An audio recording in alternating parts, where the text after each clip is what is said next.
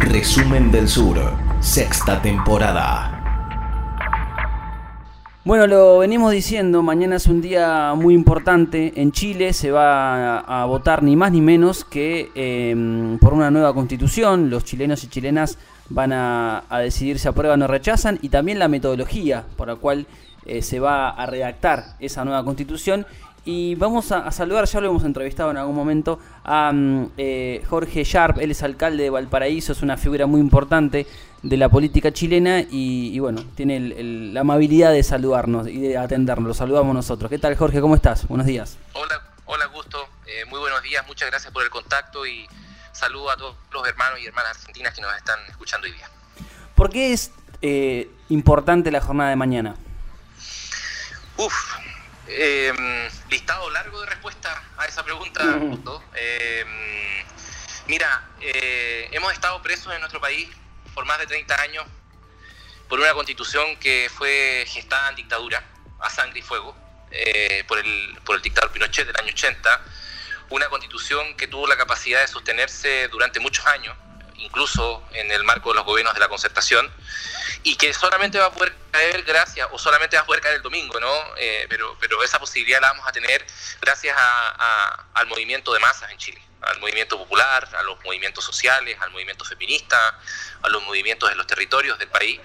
Eh, en ese sentido, Augusto, el plebiscito del 25 es un triunfo de la gente. Son pocos los momentos en la historia de nuestro país, me refiero de Chile, eh, donde la gente tiene la posibilidad, mediante mediante un acto electoral como este, eh, definir cosas tan importantes como, como las que vamos a votar este miércoles. ¿no? Tener una nueva constitución o no es un paso más, evidentemente, pero un paso muy importante en el camino del cambio eh, en nuestro país. Entonces, eh, pienso que, que, hay muchísimas razones para poder entender la importancia histórica que tiene un acto como este. Una de las, de las opciones que van a tener los, las personas que vayan a votar va a ser no solamente, obviamente, apruebo o rechazo, pero sino también la metodología, ¿no? Si va a haber una convención constituyente eh, 100% dedicada a eso o va a ser una comisión mixta. Em, esa diferencia, eh, ¿por qué es importante? ¿Qué, qué, garantizaría una y, qué garantizaría otra? ¿Qué, ¿Cuál es tu postura al respecto? Bueno, el órgano constituyente o puede ser convención constitucional, que es un órgano compuesto por miembros elegidos 100% por voto popular. Si mal no recuerdo, son 155 personas. Eh, es, una, es un órgano constituyente que tiene carácter paritario, es decir, compuesta, compuesto por 50% hombres y 50% mujeres. Eh, lamentablemente no, hasta ahora no se ha legislado sobre la posibilidad que los pueblos originarios en Chile tengan una participación privilegiada, eh, ese es un tema pendiente. Y la convención mixta, constituyente o constitucional, es aquella que tiene la mitad de sus miembros elegidos por votación popular y la otra mitad electa, eh, perdón, y la otra mitad compuesta por parlamentarios en ejercicio. Y ahí creo que son 174, 174 eh, miembros. es muy probable que termine triunfando la convención constitucional porque es lo más parecido a a lo que la gente de alguna manera planteó la, en las movilizaciones, que es la, en la Asamblea Constituyente. ¿no? A ver, hay, un debate, quiero ser bien franco, en, en, todas aquellas eh, fuerzas políticas y sociales que estamos por el apruebo en Chile, por el apruebo a una nueva constitución, sobre si convención constitucional es o no una asamblea constituyente. Hay una discusión política, constitucional, pero bueno, eh, es el, es, la, es el órgano más democrático de los que existen en, en el voto de octubre. Eh, y por eso eh, por lo menos la mayoría del país, a mi juicio, va a marcar apruebo y convención constitucional. Por lo menos nosotros aquí en Valparaíso, la mayoría de la gente vamos a hacer eso. Imagino que, que eso genera, el debate que se debe generar internamente es que eh, en parte la, la, idea de una convención constituyente eh, con 100% de sus integrantes elegidos por el voto, de alguna manera es, es un sector que vendría como a es como una es un poquito pasada de factura al sistema político, ¿no? Que viene planteando la gente de sus movilizaciones. Imagino el, dilema que, no sé, figuras como vos u otras figuras tienen a la hora de discutir eso o de aceptar eso. Sí, no, completo. Yo creo que apunta bien. Yo creo que la factura no es no es poquita, es, grande. Eh, en parte del estallido social del 18 de octubre del 2019 tiene que ver con eso. Eh, tiene que ver con que la gente se aburrió de esta política que no escucha, esta política sorda, esta política que le da la espalda a la gente, que toma decisiones entre cuatro paredes, que legisla para los empresarios. Eh, hay un dicho aquí que acuñó un político de derecha, ¿no? Él decía que los políticos eh, vivían con el raspado de la olla, ¿no? El raspado de la olla en Chile hace referencia a, no eh, a una cierta una cierta realidad familiar donde tú te, cuesta mucho juntar la guita para poder, para poder comprar los alimentos fin de mes, ¿no? Entonces, eh, o sea, una política completamente desconectada, Augusto. Y, la, y la demanda por la Asamblea Constituyente fue eso, fue de alguna manera decir, yo no sé si que se vayan todos, como fue en los 2000 en, en Argentina, pero muy parecido a eso muy parecido a eso. O sea, los partidos políticos en Chile están completamente deslegitimados, el Congreso está deslegitimado, entonces, claro, Mira lo jodido que es para uno, que, uno es parte de la institucionalidad, yo soy alcalde, pero, pero por otra parte tengo, tengo una, una, una pierna en la institucionalidad y la otra en, el movimiento social también, ¿no? Además los, los, alcaldes estamos muy próximos al territorio, entonces no, no estamos lejos de la gente. Entonces eh, es una contradicción bien, bien eh, compleja de resolver, la, la, contradicción de lo institucional y lo institucional a la vez, ¿no? Eh, entonces, bueno, creo que el proceso constituyente va a ser una oportunidad, eh, lo que se abre el domingo va a ser una oportunidad para poder discutir eh, las instituciones en Chile. Las instituciones que tenemos en Chile son todas hechas por Pinochet, no cambiaron mucho. Eh, el sistema municipal en Chile es un sistema definido por Pinochet. Entonces, mi, mi posición es que la única posibilidad de salvar a las instituciones de la deslegitimidad que tienen es transformándolas, es cambiándolas, para que den cuenta de la nueva realidad de nuestro país. hay... Sí, te, interrumpí. No, no, por favor, hay que ver.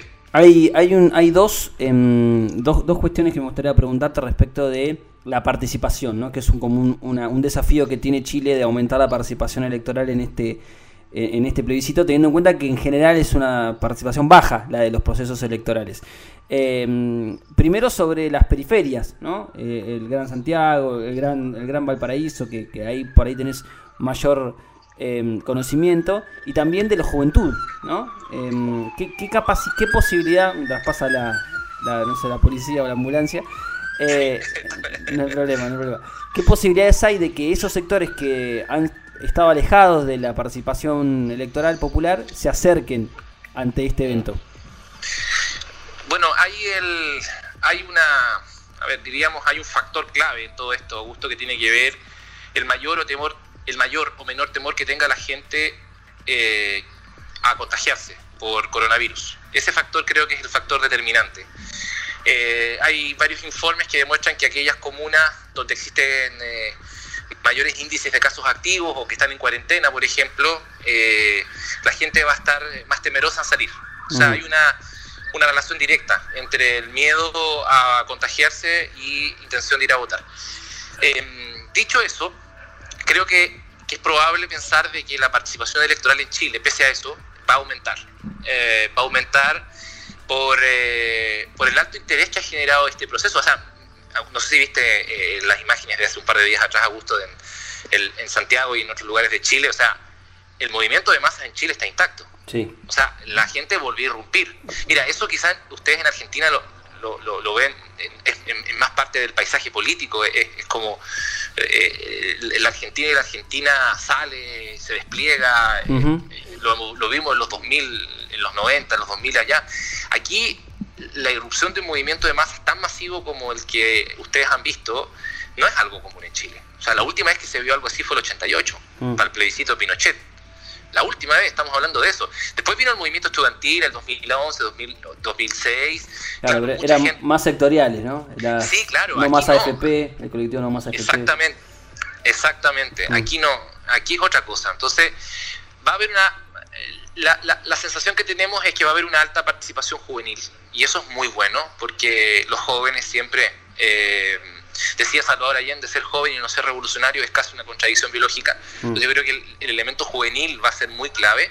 Eh, entonces, yo, yo espero, mira, en la, en la última presidencial, eh, en, por ejemplo, en la comuna de Valparaíso, votaron 120 mil personas. Eso es casi el 45% del padrón. Eh, que es más o menos el, el, estándar nacional, ¿no? entre el 42 y el 46% del padrón votaron en, en Chile. Eh, cualquier cantidad superior a eso, eh, creo que va a ser positivo. Porque significa que votó gente nueva, gente que no haya votado antes. Así que va a estar muy interesante el domingo. Em, la última, eh, Jorge, vinculada con tal vez lo que comienza eh, mañana, ¿no? Mañana comienza un proceso que el año que viene, una agenda electoral que el año que viene va a incluir elecciones para alcaldes, elecciones regionales y elecciones presidenciales. ¿Es este la oportunidad, no sé si la única ni la última, pero una oportunidad que las fuerzas progresistas de Chile no, no pueden desaprovechar para pensar que ese reflejo de la Constitución, el cambio de la Constitución que se pueda llevar adelante, se pueda representar institucionalmente en el Palacio de la Moneda? Mira, debería ser, debería, debería ser así como señalas tú. Creo que hay una, una tremenda oportunidad, pero quiero ser bien franco también en el sentido de que este es un momento que pilla muy, eh, muy dispersas las fuerzas populares y de cambio en Chile. Eh, estamos muy fragmentados, estamos muy dispersos. Eh, va a haber que hacer un esfuerzo de generosidad, unidad y de intentar conectar con lo que la gente está planteando muy grande. creo que ahí hay, un, hay una tarea política pendiente y, no está muy y no está fácil porque porque mm, este campo, el campo de las fuerzas de cambio, el campo de las fuerzas populares o, el campo de las fuerzas progresistas, como le quieras llamar, siempre está tentado a, volver a repetir las alianzas políticas y electorales de los 90, ¿no? Mm. Eh, o sea, en Chile existe una derecha eh, que es la que representa a Piñera, etcétera, pero también está el campo de la concertación que que a propósito de la inscripción de primarias para las elecciones municipales y de gobernación regionales que se van a realizar en, en abril, volvió a, volvió a aparecer una especie de nueva concertación bajo el rótulo de unidad constituyente, donde está la democracia cristiana, el Partido Socialista, el PPD y la gente que gobernó durante más de 20 años el país, en los 90. Eh, entonces, hay, hay, una discusión en, en, nuestro campo, en el, campo de las fuerzas de cambio, sobre la unidad. ¿La unidad con quién tiene que ser? Eh, la unidad tiene que ser de todo el arco opositor o, o, tenemos que privilegiar la unidad de aquellos que queremos convertir el 18 de octubre del 2019 en una oportunidad como la que tú describes, una oportunidad de cambio. Entonces, en ese debate estamos. No está fácil. Y no está fácil además también porque el actor que eh, se moviliza es un actor que también no está constituido como tal. Eh, es un actor más bien que se mueve en función de los, de los malestares, de las indignaciones. Eh, y, eso eh, dificulta, ¿no? No son los sindicatos organizados, no son las federaciones de estudiantes, no son las grandes organizaciones de trabajadores desplegadas en la calle, no, es la gente medio, medio inorgánicamente la que se despliega y, y, pone a la política y pone al sistema político contra las cuerdas. tiene una capacidad tremenda para poder hacer eso. Entonces, yo ahí te, entrego dos elementos para poder intentar entender lo que va a comenzar a pasar a partir del día lunes en Chile eh, en el campo de las fuerzas de cambio. Yo creo que tenemos las posibilidades de gobernar Chile, no, tengo ninguna duda, pero bueno, hay un camino que recorrer. Bien, Jorge, gracias por este rato. Listo, un buen día y que estés muy bien. Un gran abrazo. Bien, ahí pasaba Jorge Sharp, es alcalde de Valparaíso, eh, una figura importante del progresismo chileno que bueno nos daba su mirada respecto de mm, eh, lo que se juega, ¿no? Lo que se juega la, eh, la el progresismo chileno, la sociedad chilena, la población chilena con este referéndum. Evidentemente es una oportunidad histórica para mm, desarticular toda la, la arquitectura institucional que, gestó la dictadura de Augusto Pinochet, eh, pero también es una oportunidad para pensar unidades y articulaciones inteligentes para que a fines del 2021 estemos hablando de la posibilidad de que ese cambio que, que surgió el 18 de octubre del año pasado con movilizaciones inesperadas y masivas eh, se traslade en una reforma de la ingeniería institucional, de la forma, una reforma de la constitución, pero también un gobierno progresista en el Palacio de la Moneda. Veremos si están a altura de las circunstancias o pierden esa, esa oportunidad. Guerra comercial, cambio climático, desarrollo sustentable, todos los temas de la agenda global en resumen del sur.